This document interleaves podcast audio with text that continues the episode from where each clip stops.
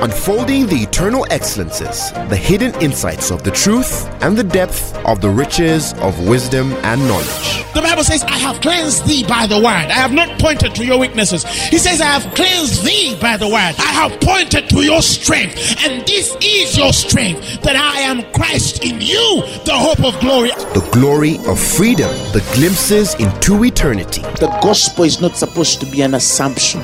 It's not supposed to be just a mere presupposition. Truth is older than language, but the word of God is way deeper than any human language. And now, Apostle Grace with the word. Praise God. Now, the Bible says in Hebrews chapter 4, oh, I love this scripture. Hallelujah. Hebrews chapter 4, verses 15. He says, For we have not a high priest, praise God, which cannot be touched with the feeling of our infirmities, but was at all points tempted like as we are, yet without sin. Hallelujah. And the next verse says, Let us therefore, because we have a high priest, he says, Let us therefore come boldly unto the throne of what? Judgment. Hey, into the throne of judgment. No, he says, Let us come boldly unto the throne of grace that we may obtain mercy and find grace to help in time of need. I don't know how some scriptures deal with some of you, but there's some things I feel and I hear, and I'm like, "Ee, yes, this is too much love. Praise God. Now, the Bible tells us, so we have not a high priest which cannot be touched with the feeling of our infirmities, which cannot be touched with the feeling of our weaknesses. The high priest you and I have, he's not the one which cannot be touched or is not touched with our weakness. If you think that the priest you have is he detached, you know, he doesn't care, you know, he doesn't mind about your weakness, he doesn't mind about your infirmity, he doesn't mind about your disease, he doesn't mind about what you're going through. That is not the man I am talking about. That is not even the Jesus I believed. The Bible says, For we have not a high priest which cannot be touched with the feeling of our infirmities.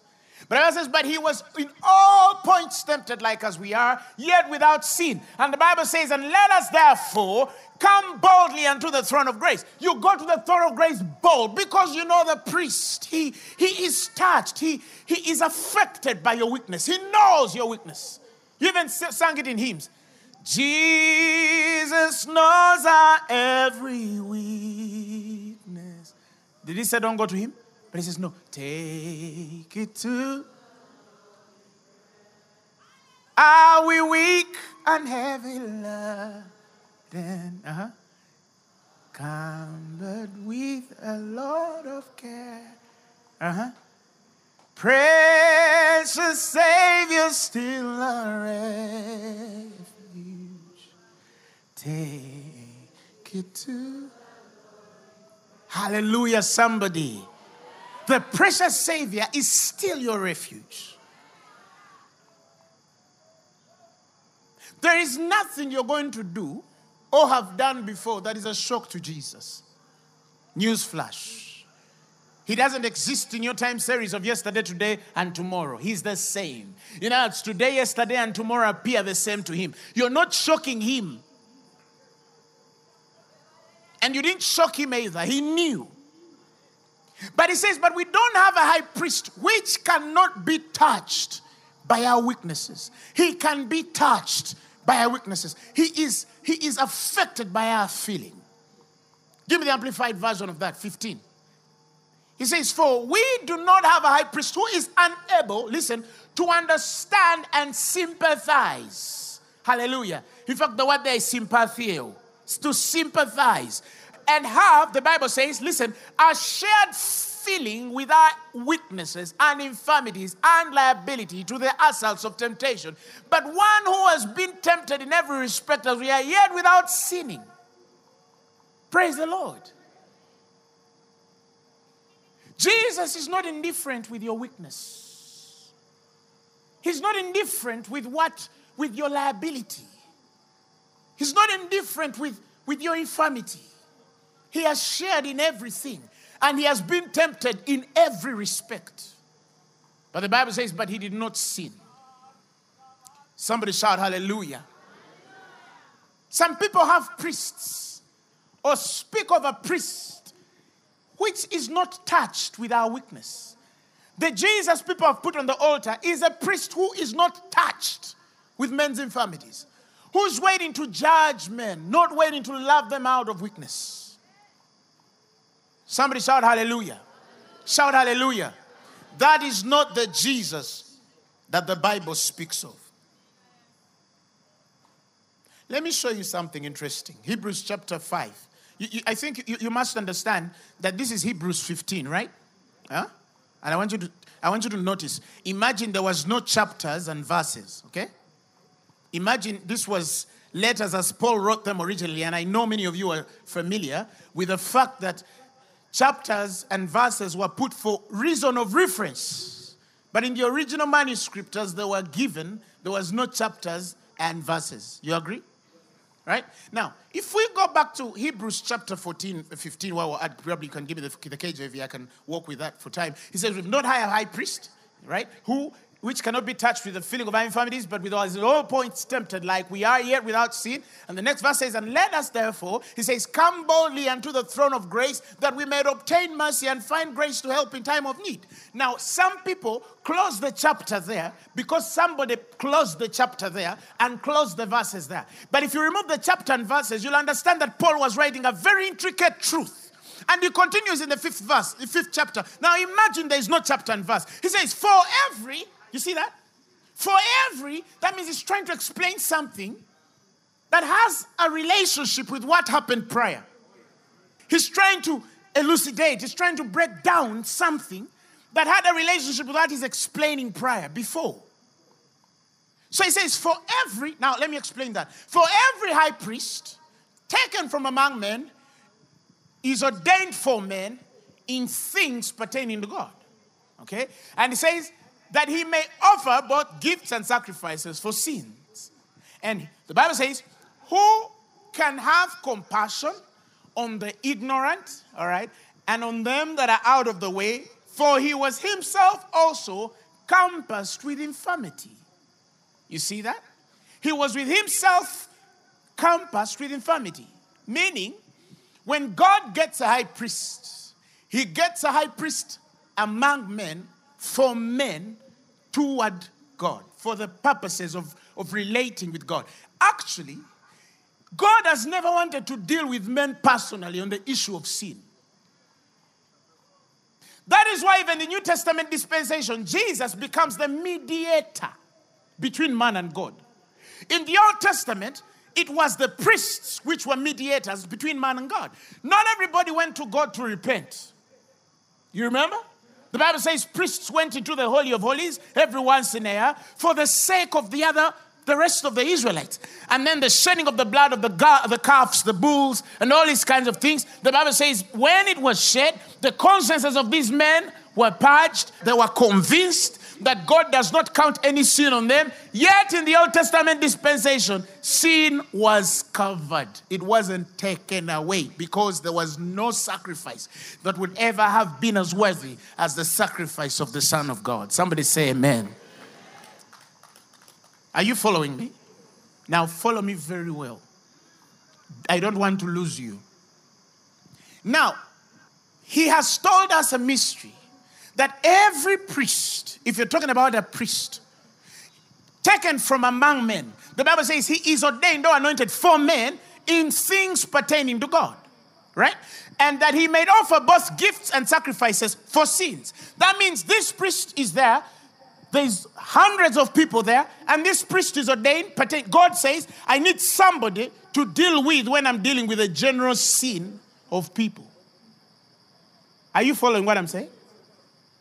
And he says in the next verse, but this priest will have compassion. Why? Because he was gotten among men and he has his weaknesses too. And because he has his weaknesses, the Bible says he himself will be patient with the ignorant and those that err or go out of the way. Because he's also tempted like a man, like any other man.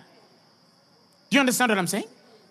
He was tempted. He knows what it's like to be tempted. So he will be patient with those who are tempted. When you tell me of a priest who is not patient with ignorant people, When you tell me of a priest who is not patient with people who err, that man is not a priest. He is not a priest. It's part of the stewardship of priesthood. It's, it's the primary mandate of priesthood to be patient with those that are slow to understand and those that err out of the way. I'm not saying that by that reason we should compromise.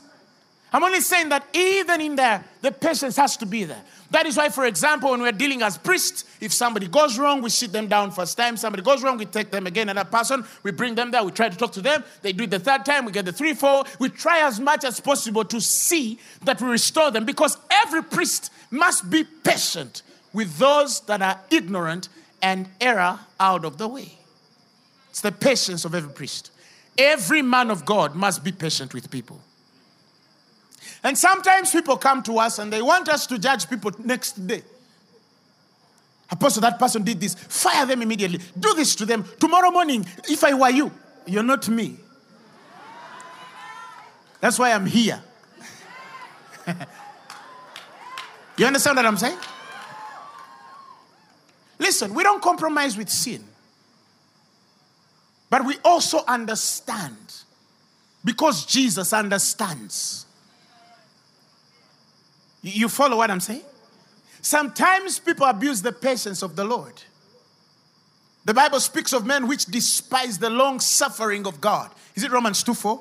Knowing not that the goodness of God leadeth to repentance. Some people despise the, the riches of his goodness and forbearance and long suffering, not knowing that the goodness of God is what leadeth thee to repentance. God is patient with you because he sees the end of your repentance your change of mind, metanoia. The priest, your priest is patient with you because he sees the end, which is your repentance. It's one thing for you to appreciate one's patience over you, it's another for you to despise his patience over you. There remaineth no reconciliation for men who despise the riches of his goodness and forbearance and long suffering knowing not that that is what leads men to repentance. Men are repenting every day because God is long suffering, He's forbearing, and He is good. I think it's somewhere in Hebrews 9. The Bible calls him the high priest of good things to come. You think about it. He is the high priest of good things to come. When they talk about Jesus, you, you think of the good things that are going to happen for you. Hallelujah. Praise the Lord. The Bible says, Christ being come and high priest of good things to come. He's a priest of good things to come. That, that, that's why you have hope for your future. Because every time you say, Jesus, you think of a good thing to come. Hallelujah. I, I, am expecting good next year for you. I'm expecting good next week for you. I'm expecting good next month for you. Why? Because you have come to a high priest of good things to come. Some people question why our expectation is so up there. For you, you don't expect anything bad to happen. No, I changed the priesthood. Do you know there are people who are carriers of bad news? They're always thinking, expecting something bad to happen every time they're there. But what if this happens? But what if this happens? But what if, what if, what if, what if, what if? He says, Why are you thinking like that? You know, recently the Lord has been telling me about the foolishness. Yeah? The Bible says of this world, the Bible says the wisdom of this world is foolishness to God. The way the world thinks and calls wise, it's foolishness to God.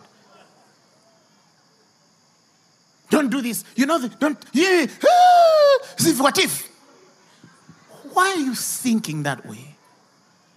Why do you think that because you're going to invest in a business, it's going to die? Why do you think that way? Why do you think you're going to fail? Why do you think you're going to fail? Why do you think bad things are going to happen to you? Praise God. No, no, no, no. The one thing every Christian should know and be is to always exercise your conscience to be void of offense toward man and God. That's enough. Praise the Lord. God has not called us to shame us. Hallelujah. But when you have a priest of good things to come, every time you think about your future, you only see good. Only good. Only good. I see good. I always see good. In the mighty name of Jesus. Somebody shout hallelujah.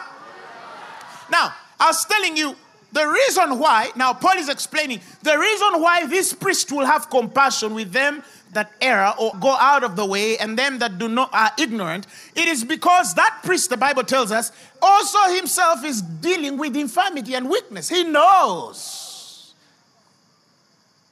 That's why i call out men of god pastors preachers prophets evangelists and bishops who have become so holy when they are dealing with the weak How could you do that? Oh my God. You, listen, man of God, you're weak too. Saved by the grace of God, you would be in the same boat. Am I preaching somebody? If it was not for the grace of God, man of God, you'd be in the same boat. That's why Paul asks you, What do you have that was not given you? So why do you boast as one who made it yourself? Why do you boast like you're the most straight person the world has ever seen? Have you been around pastors who are so holy? And this problem is with men of God mostly. And a few religious Christians who think that they are holier than the other one who made a mistake last week. And they're always like, oh, oh, you know that person, this person did this. No, priest, man of God, if you're from among men, you're weak too saved by the grace of God. Tell your neighbor, except by the grace of God. There's an American preacher I'll never forget. He passed. This man used to attack a certain weakness, and he was an ardent fighter of this weakness. He was an ardent prosecutor of them that were weak in the same weakness. He preached against it. He fought against it. He, he rallied people behind him to fight against this vice. And a couple of years later, the man was caught in the same vice. And I realized that maybe this man was fighting what he was struggling with by throwing it on others. I've realized that Christians who are very judgmental, 99% of them are struggling with the things they judge men others of. Many people who accuse others, many of them are dealing with the same issue they're accusing of others. But some have failed to reflect, and therefore, instead of pointing the finger to, for seek help, they accuse others. I've seen it all the time. You read your Bible, has there been a place where you've seen a speck in another man's eye when you don't have a log? Hello? You read your scriptures. Has there been a place where you've seen a speck in another man's eye when you've not had a log in yours? That person is a thief. Log. Log. Am I preaching to somebody? That is why I don't judge men. I don't judge men. Because with the same measure you judge, it, shall be measured to you again, meaning you'll fall in the same issue.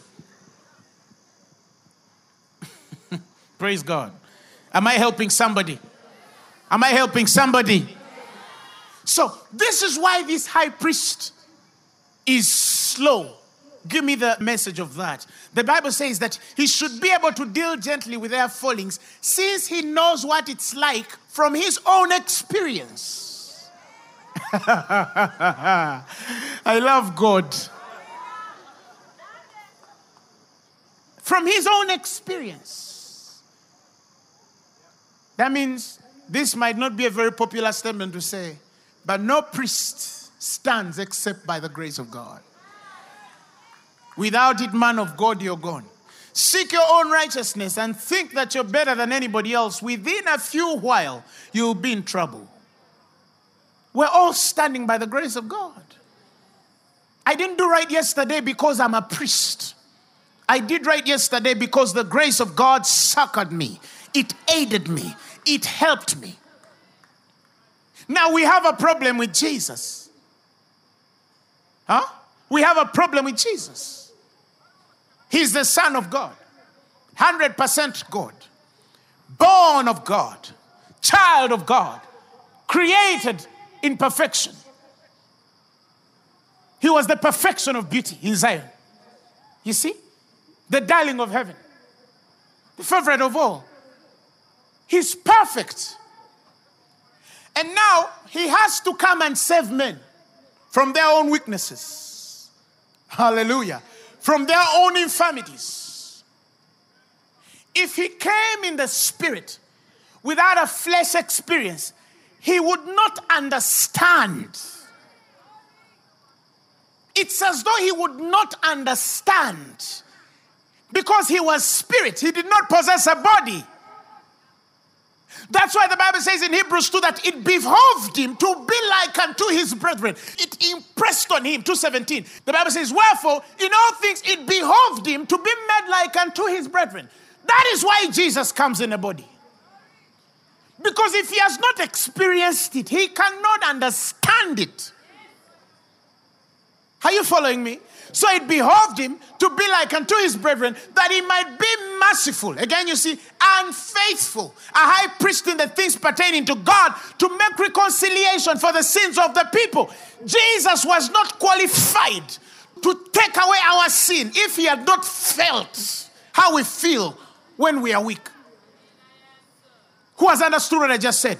The Son of God was not qualified to take away our sin if he had not carried and bore our weaknesses and infirmities. That's why the Bible says it behoved him to be like unto his brethren.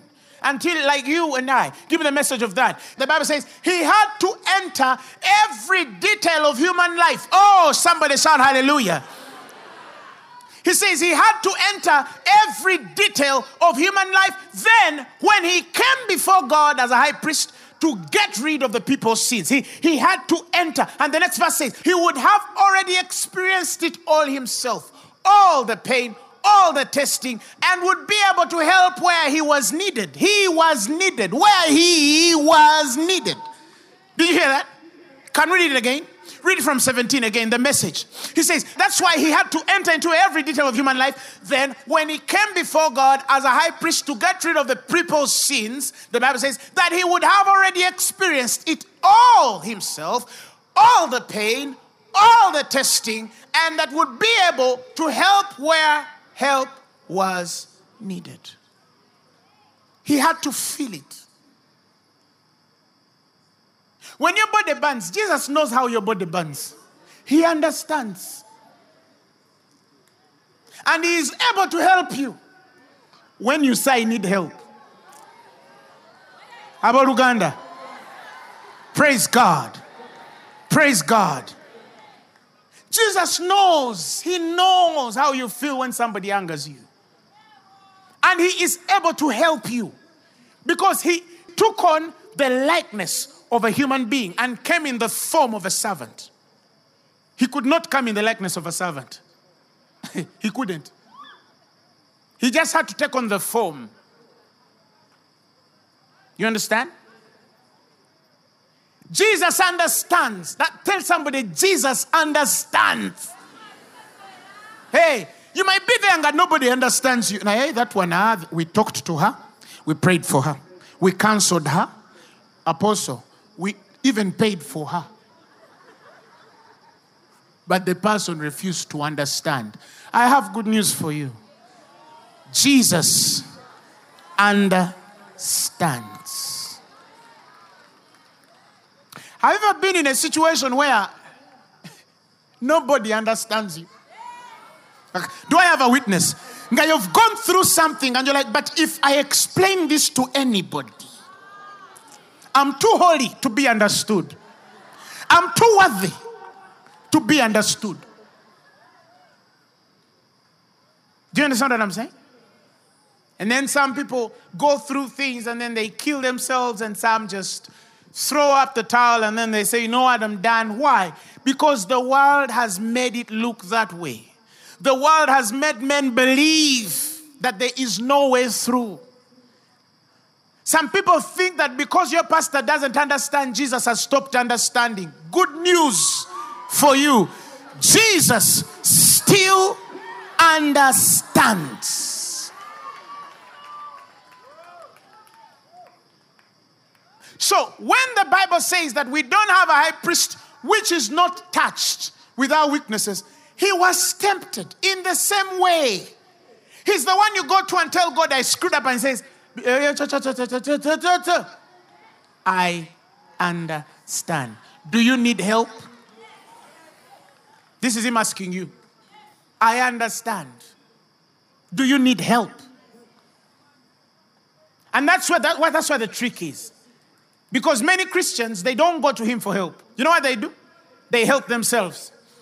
Translate that in Luganda, it's even more ugly. Filthy rags. Do you understand what I'm saying? Instead of allowing God to help you, you say, Oh, Jesus, I got this. I got this, man. I got this. Then you go your way. Praise God.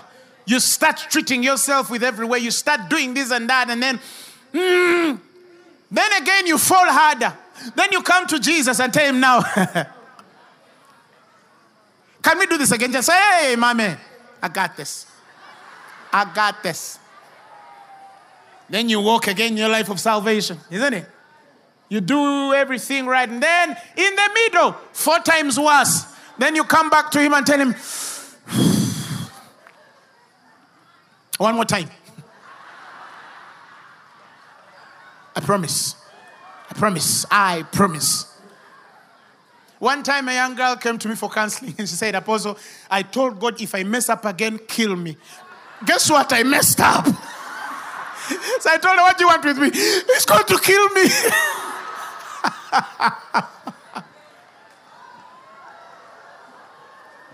Listen, Jesus helps those who need help, not those who try to fix themselves. God has not called you to fix you. He has called you to let him fix you. He that began that good work in you, he shall see it to accomplishment to the day of Christ. Sometimes I see people struggle with things, and I just have to remember what the word says. And I tell myself, she'll be fine. He will be fine. And guess what? Over the years, people start walking out of things. That's why I'm trying to tell people. Have you ever walked out of something that you one time were convinced there was no way you could come out of, and then you wake up and it has gone, and you're like, how in the world did this demon leave? That was the day you stopped trying and allowed him to work through you. Brethren, you can never do it in your own strength. That's why we preach the grace. That's why we preach the grace.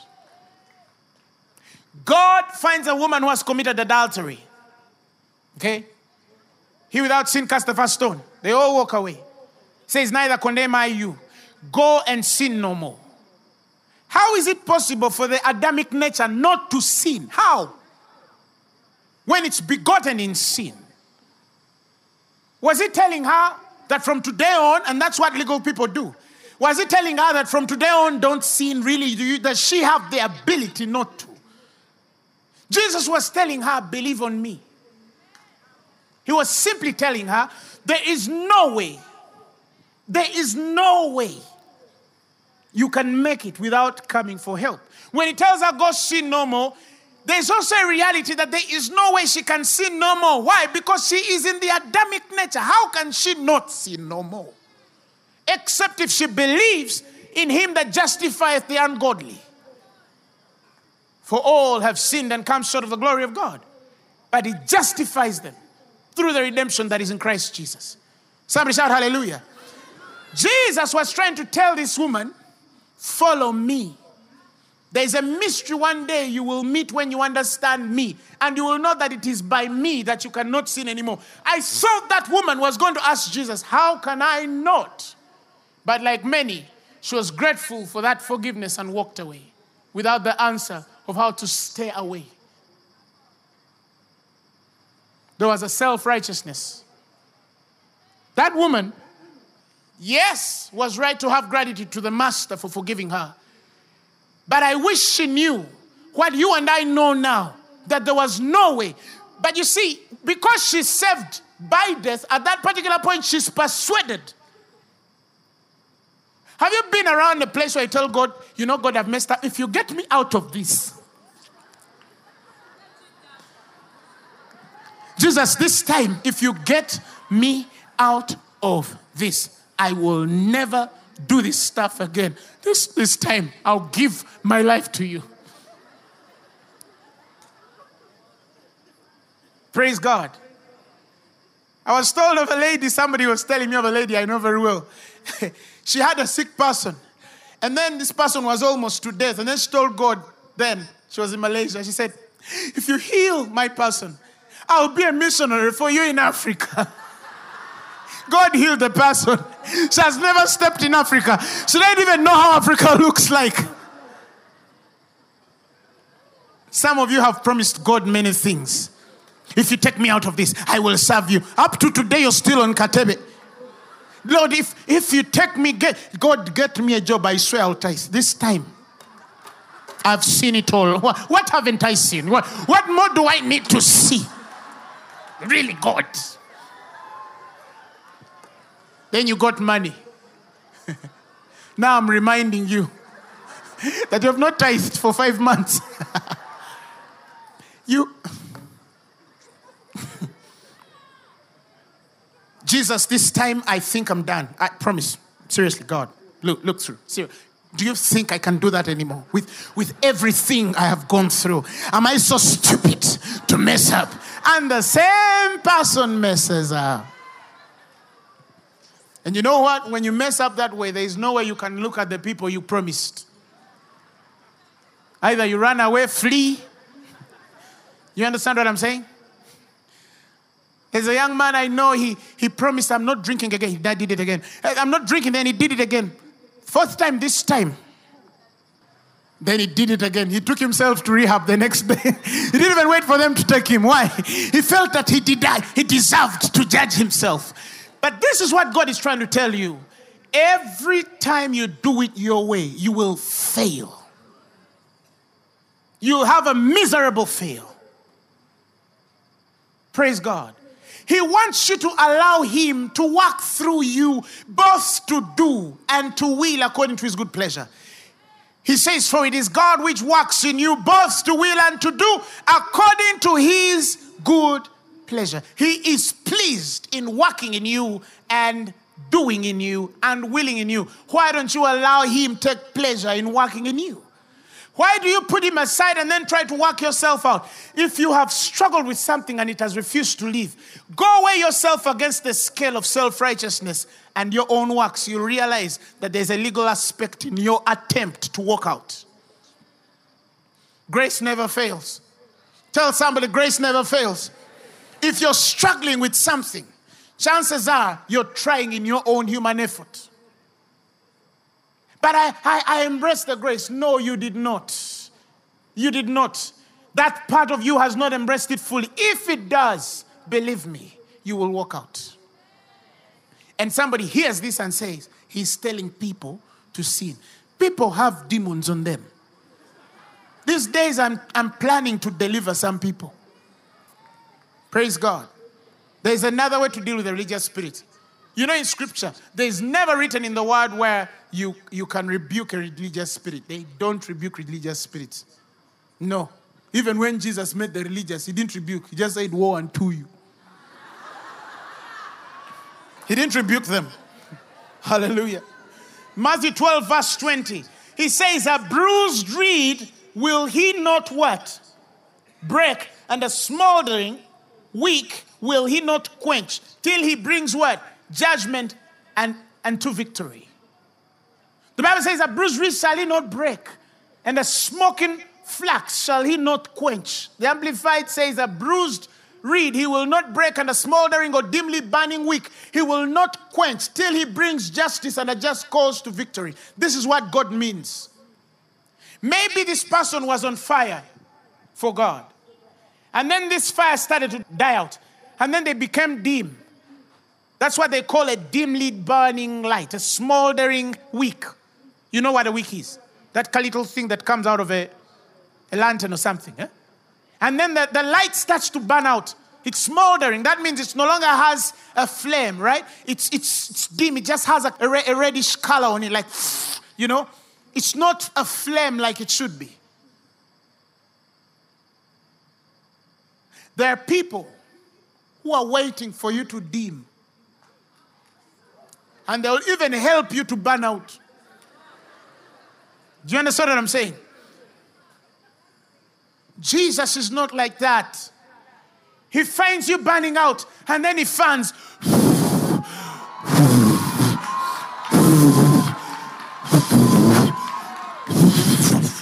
the flame comes through. Do you know why I say that? I have been in the church long enough to see people who want to see you fail. They even speak like you're fallen already. They hope that you're fallen. Do I have a witness? Oh, that one, no, she, she's a gone story. There's nothing. No, that one, nah. That one, oh, that one, it's only a matter of time. One man stood and said, That Phaneroo, end of 2016, it's gone. If I'm a man of God, he said, If I'm a man of God, 2016 Phaneroo is gone. God had it. And then he came on Phaneroo.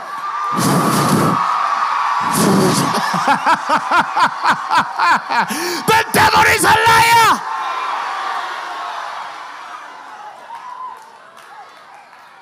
Praise God. Hallelujah.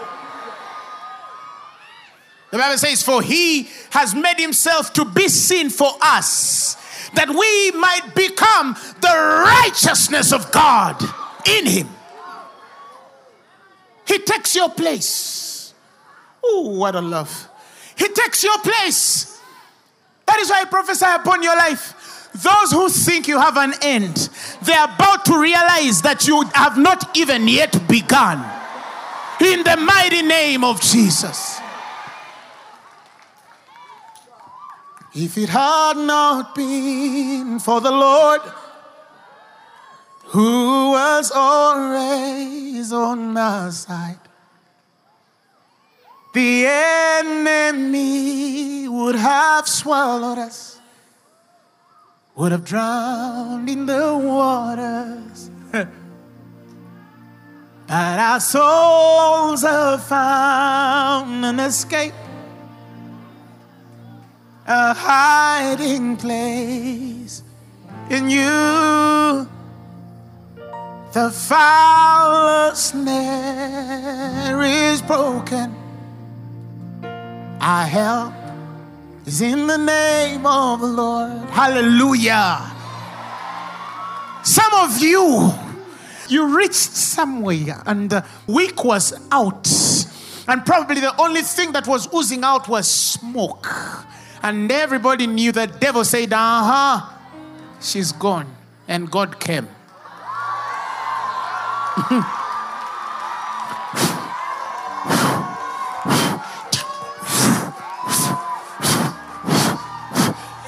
Michael, bring more petrol. I mean the oil. I mean the oil. Hallelujah. Bring more oil. Hallelujah.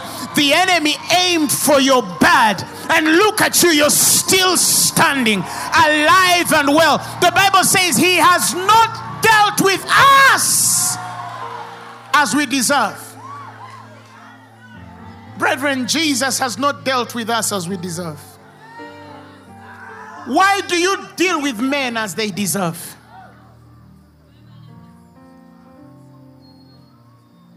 Sometimes I look at the weakness of humanity and for a moment, I think if God was to turn our hearts upside down to show people who we really are in the flesh, not in the spirit.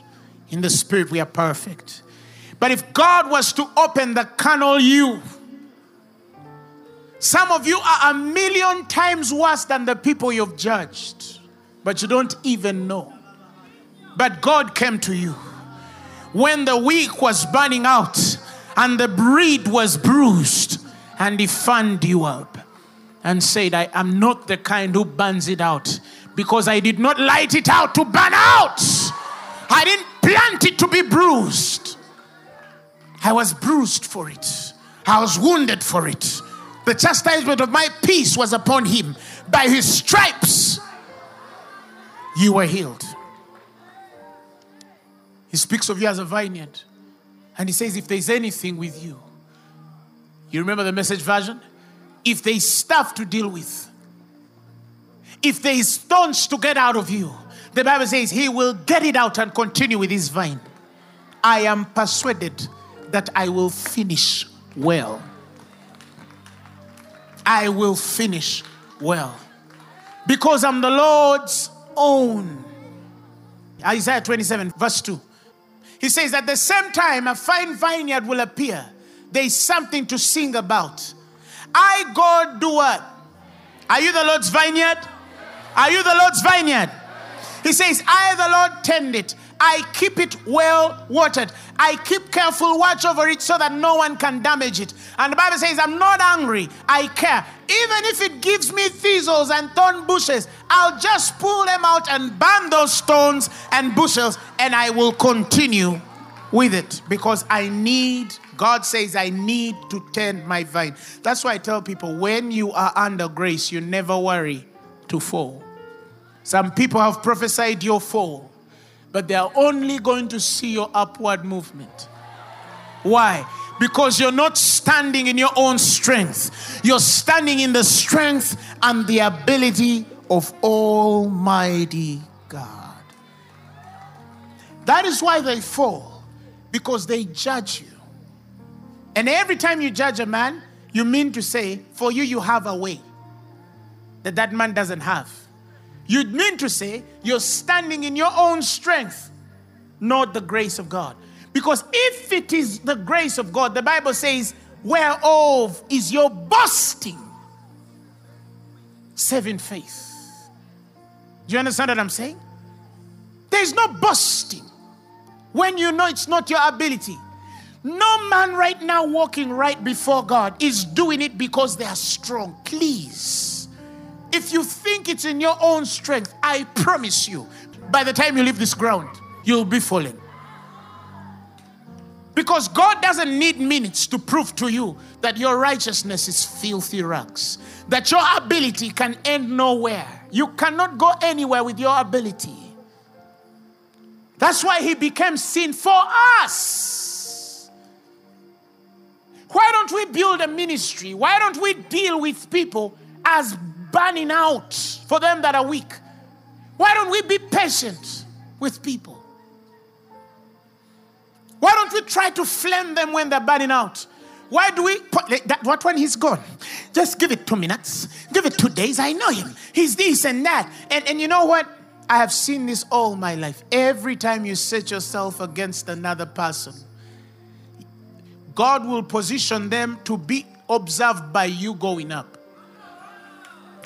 And you will see them up to a level where your words will never count because they are, you know, when you're moving in, in God, there's a place where you go so far, you understand, that the person talking about you has no consequence on you.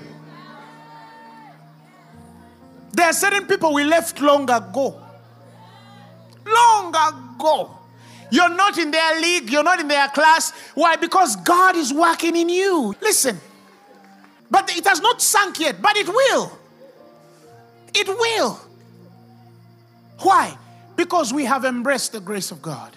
Sometimes I look and I'm like, God, I didn't do this because of your grace. I did not do this because of your grace. I did not do this because of your grace. I didn't do this because of grace. Thank you for your grace. And I've realized that every time I lean more in His ability to work in me, I've realized this thing that brings a peace that takes off the weakness without even struggling with it. And I'm like, what a beautiful life. Now I think of the religious man who is standing in this way, Who is refusing a young man or a young woman to receive the good news? The Bible says they refuse others to get in and neither do they enter. Do you understand what I'm saying? The Bible says, In righteousness you shall be established. I told people righteousness is not just a doctrine, it's a weapon. The armor of God. He calls it the breastplate of righteousness. Not your own righteousness, but the righteousness of God. It's a breastplate, it's a protective element, it's an armor, it's part of the force of the fullness of the armor of God, knowing that you are the righteousness of God in Christ Jesus. Somebody shout hallelujah. He says in Isaiah 54, he says, In righteousness you shall be established. And the Bible says, And thou shalt be far from oppression. For thou shalt not fear, and from terror, for it shall not come nigh thee.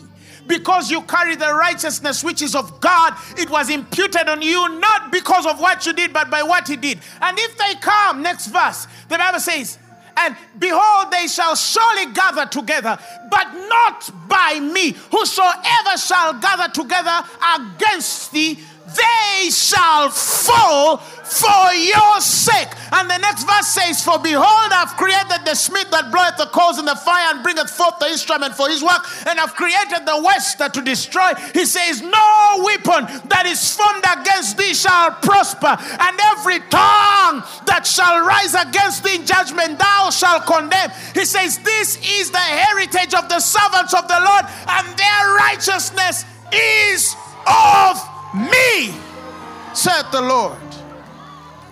Who are you to lay another charge on another man's servant? For if he falls, he falls before God. And if he stands, he stands before God. And he says, But yeah, God shall hold him up. He is able to make him stand. The Bible says, But yeah, he shall be holding up. For God is able to make him stand. You will stand. Tell your neighbor, you will stand. Are you enjoying the gospel? Psalm 71, verse 24. He says, My tongue, he says, shall talk of thy righteousness all day long. Of thy righteousness. Not my righteousness, but thy righteousness. There's a difference between your righteousness and the righteousness of God. Your righteousness is your own works. God's righteousness is what he imputes on you by faith in him. And he says, My tongue shall talk of thy righteousness, not of my righteousness, but of thy righteousness all day long. And says, For they are confounded. Who? Your enemies. Every time you impute righteousness on you and speak of the righteousness of God upon your life, Satan is confounded. They that hate you are confounded. Your weaknesses are confounded. Confounded means confused and put in disarray. The Bible says, For they shall be brought unto shame, they that seek to hurt you they'll be ashamed. When weakness comes, always say, I am the righteousness of God in Christ Jesus. Your tongue should talk it every day. I am the righteousness of God in Christ Jesus. Every time something happens and you feel it's not going the right way, say, I am the righteousness of God in Christ Jesus. This is not me. I'm not a thief. I'm not perverse. I'm not a drunkard. I'm not a crazy person. The righteousness of God is in me and is working in me and through me to perfect me every other day, to get all this nonsense out of my life. I am the righteousness of God in Christ. There is nothing as powerful as being in the middle of a storm and you proclaim his righteousness off your tongue and say, I am the righteousness of God. A young girl approached me a couple of years ago and said, I have struggled with masturbation for more than eight years, and I am convinced, except the Lord comes through, I'll never stop masturbating. And I sat her down and I opened the scriptures and I showed her the righteousness of God. I didn't look at her sin, I looked at the righteousness of God. And I told her every morning, remind yourself, whether you've done it or not, remind yourself you are the righteousness of God in Christ Jesus. And she sent me a message after six months. She just said, Apostle, it's been six months and I've not done it again. I am the righteousness of God in Christ Jesus. The devil is disturbed when you say that statement because he wants to accuse you.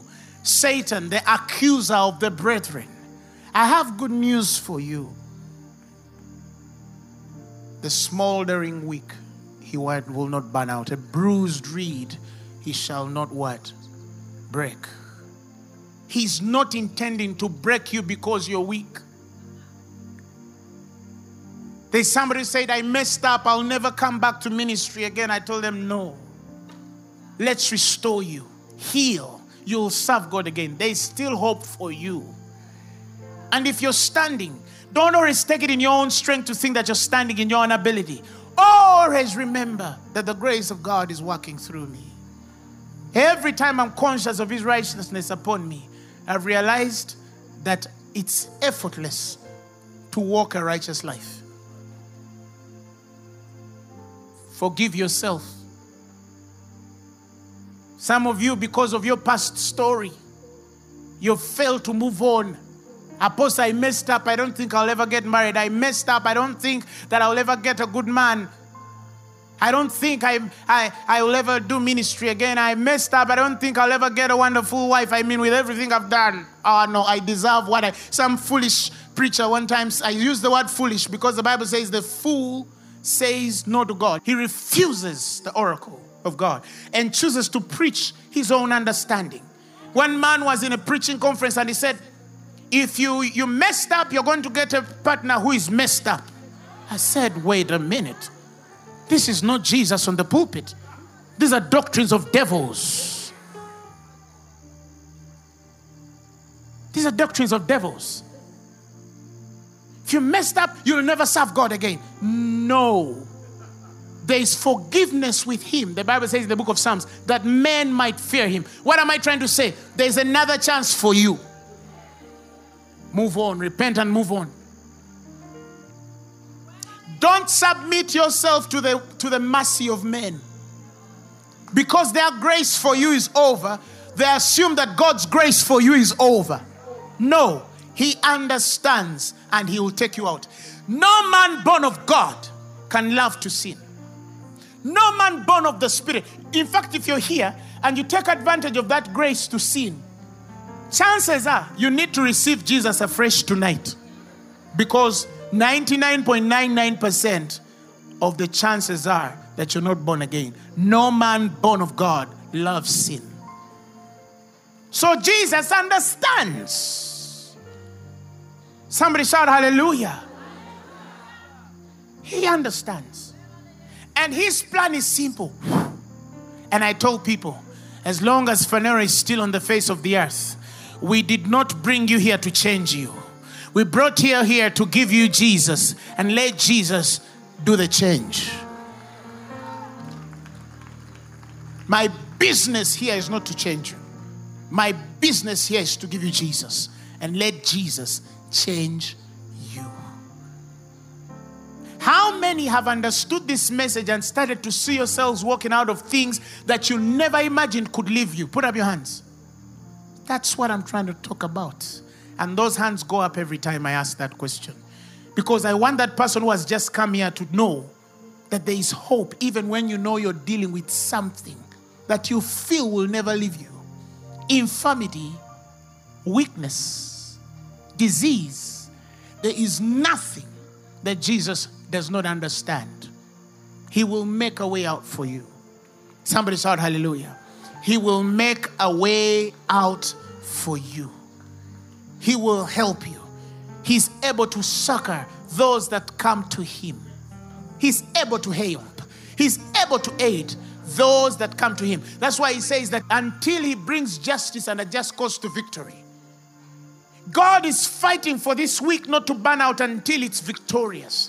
He's fighting for you to make sure that at the end of the day, when you stand before Him, you will be perfect, even as you are through Him.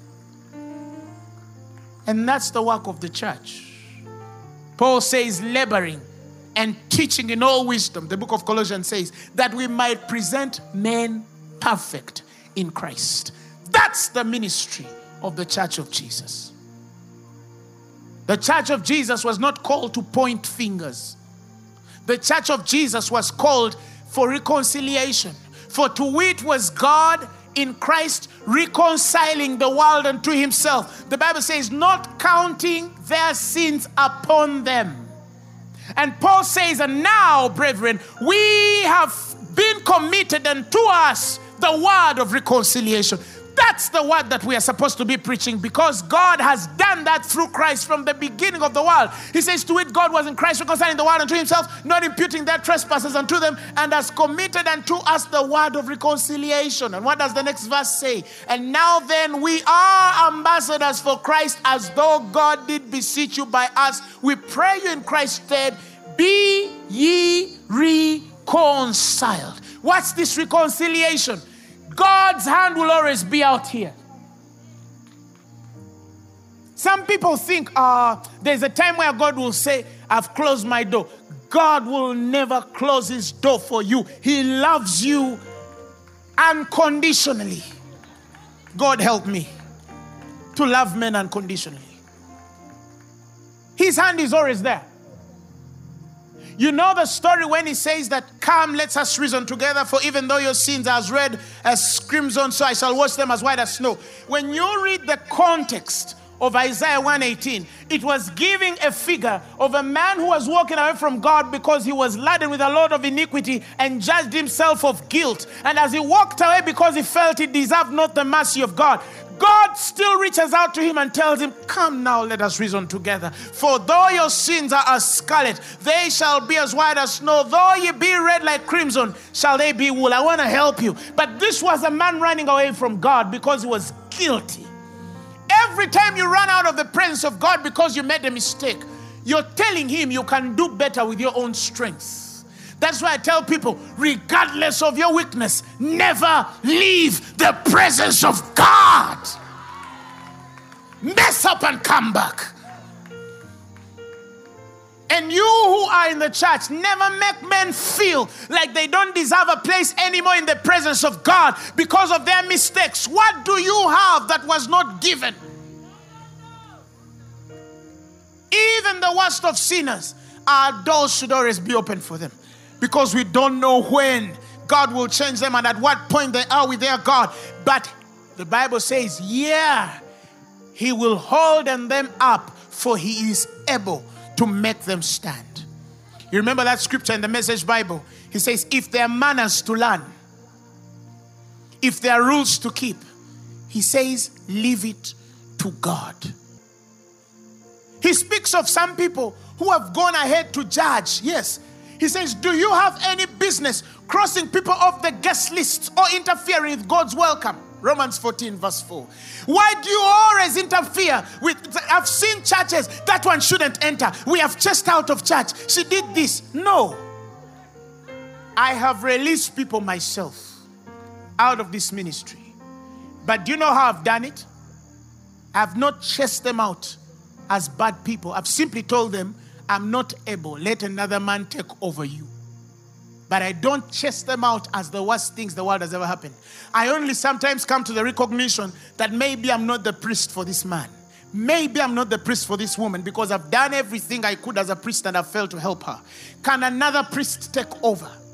Some I even refer them to other men of God and I tell them, you know what, men of God, I've struggled with this person. I feel I can't get through. Help me. Maybe you have the grace for this individual. But even those we've released, I still have hope that God will help them. We were not called to cross people off the guest list or interfere with God's welcome. If there are any corrections to be made or manners to be learned, God can handle that without your help. Stop interfering in who did what and who didn't do what. Come to the presence of God. Raise your holy hands and tell Him, God, you're awesome, you're holy, you're beautiful, I love you. It's none of my business with what Annette is dealing with. You are her God. You must love her more than I love her. Surely you have a plan to take her out. But some of you, you can't associate with some people. You can't talk with certain people. You can't relate with certain people. You can't even sit next to certain people. How wicked they are, how bad they are. They are this kind of people. You're crossing people off the list, and one day you're going to stand that day and discover you're not on the list. That's why heaven is going to shock men. The Bible says publicans are getting in heaven before you. And of all places, Jesus chose to have a meal. He had it in the house of one Zacharias. The guy who had robbed the whole world. And Jesus says, uh, I'm dining with you. And the Bible tells us Jesus entered that man's house, Zacchaeus. And the Bible says, For today, he told him, I must abide in thine house. And the next verse says, And when he made haste, came down, received him joyfully. And the next verse says, And when they saw it, all of them what? That was going to be a guest with a man that is a sinner. Give me the message of that. Hey, hey, hey. Hey, everyone who saw the incident was indignant and grabbed. What business does he have getting cozy with this crook? And the Bible says Jesus never judged Zacchaeus. He never spoke any evil about Zacchaeus. He didn't convict him. He just sat and ate food with the man. And as he was eating, Zacchaeus stood up. The Bible says, Zacchaeus stood up and stammered apologetically, Master, I give away half of my income to the poor, and if I'm caught cheating, I'll pay four time damages. And Jesus told Zacchaeus, Today salvation has come in your house. It did not come because he identified Zacchaeus' weakness, it came because he ate with a crook. Some people need only love, they'll reconcile with God. That is why I will preach this grace until the day I die. Until the day I leave this world, like the man sang, redeeming love shall be my theme until the day I die. I will never stand on the altar of God and take men off God's guest list. If you know the worst people in the world, that you know those ones are stinky, they send them out of church, they messed up, bring them to Phaneroo. I have my mad people whom God has dealt with. There are people here I look at and I remember how they came. And sometimes I wonder and I'm like, God, if it was not for you. There's a man recently came to my office to testify, told me, Apostle, I used to get crates of beer, throw them there. Tank, finish it. I never used to get high. And then I came to Phaneroo. And then the beer beers reduced. I didn't reduce them, no, they reduced the beers started rejecting me. The man said, I'll take them and I vomit them. I told me now I don't drink. And I said, eh. That is what we do every Thursday. Hallelujah.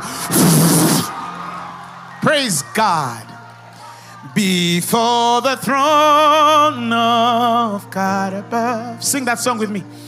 I have a strong and perfectly a great high priest whose name is love. Whoever lives and bleeds for me, whoever lives and bleeds. I want you to sing that song like it's a confession of his righteousness. Don't just sing it, sing it from your heart, okay? One, two, let's go. Before the throne of God above, I have a strong and perfect plea, a great high priest whose name is love. Whoever lives and pleads for me, whoever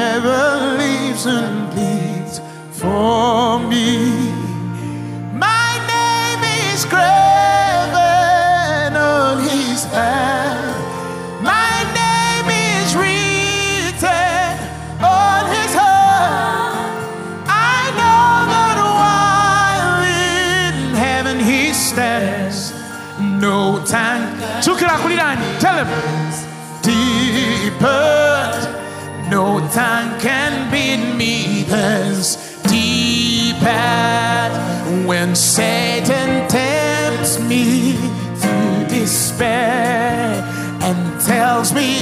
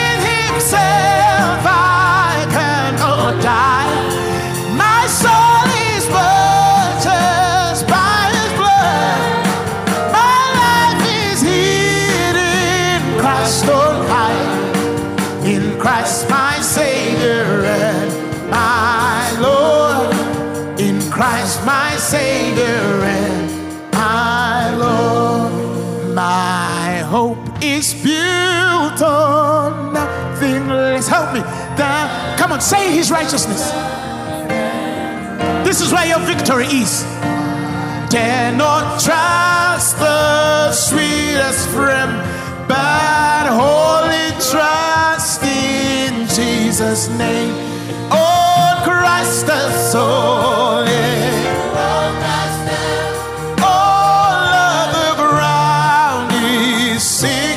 Now you're, you're proclaiming his righteousness. All of the ground is sinking sand. When darkness seems to hide its face, I rest on His unchanging grace. In every high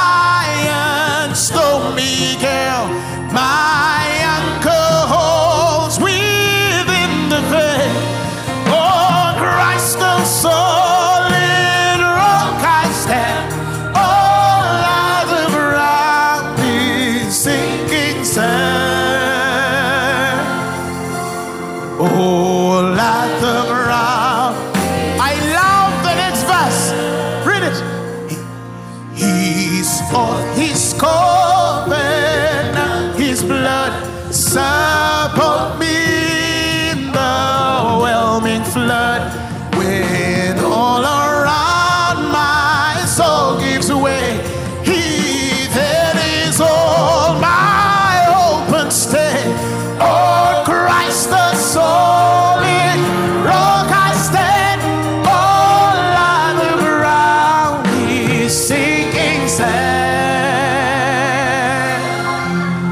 All other ground is sinking sand. Last verse.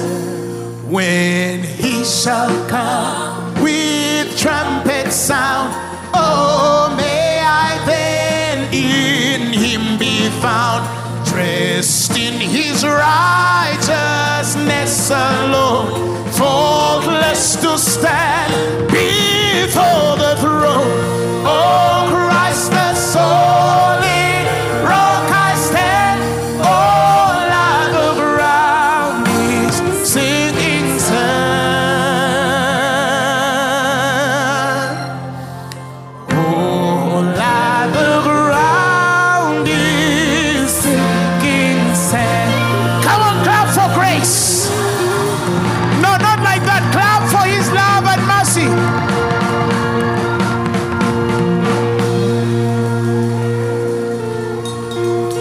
you're sick, he understands. Receive your healing now. Receive your healing now. If you came on clutches, I want you to exercise yourself without clutches. Do something you could not do. Walk if you must. God is healing right now. Blind eyes are seeing, deaf ears are hearing. The sick are getting healed right now. The sick are getting healed right now. The sick are getting healed right now. The sick are getting healed right now. Thank you, Lord. If you are here and you've never received Jesus as your Lord and Savior, or you have been in your own strength and you've discovered today that you are not really born again, tonight you want to make it right, come here. If you have never received Jesus as your Lord and Savior, and today you say, ah, yeah, ah, yeah, yeah, I need to be serious. I need Jesus today. Come. Come. Jesus.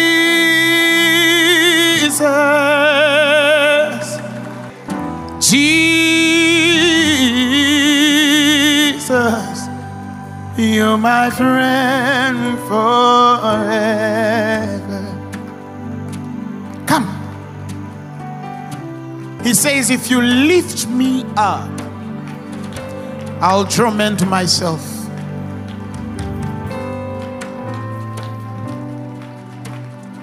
Wow.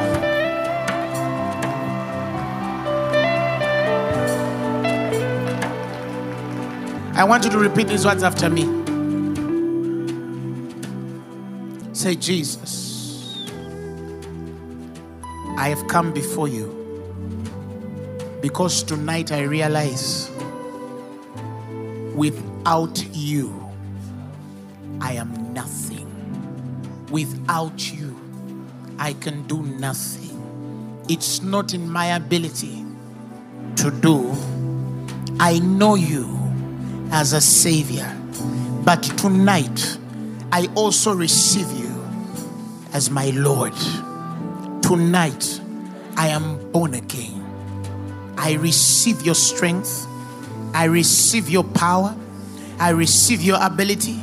I receive your life in the mighty name of Jesus. The message you have Amen. just heard was brought to you by Phaneroo Ministries International. For more information, contact us on telephone number 041 466 4291 or email us at phanerookampala at gmail.com. You can also find us on the web at www.phaneroo.org. Or better still, feel free to join us every Thursday for our weekly fellowships at Uma Multipurpose Hall from 5 p.m. to 8 p.m. You can also catch the live stream at livestream.com slash Phaneroo.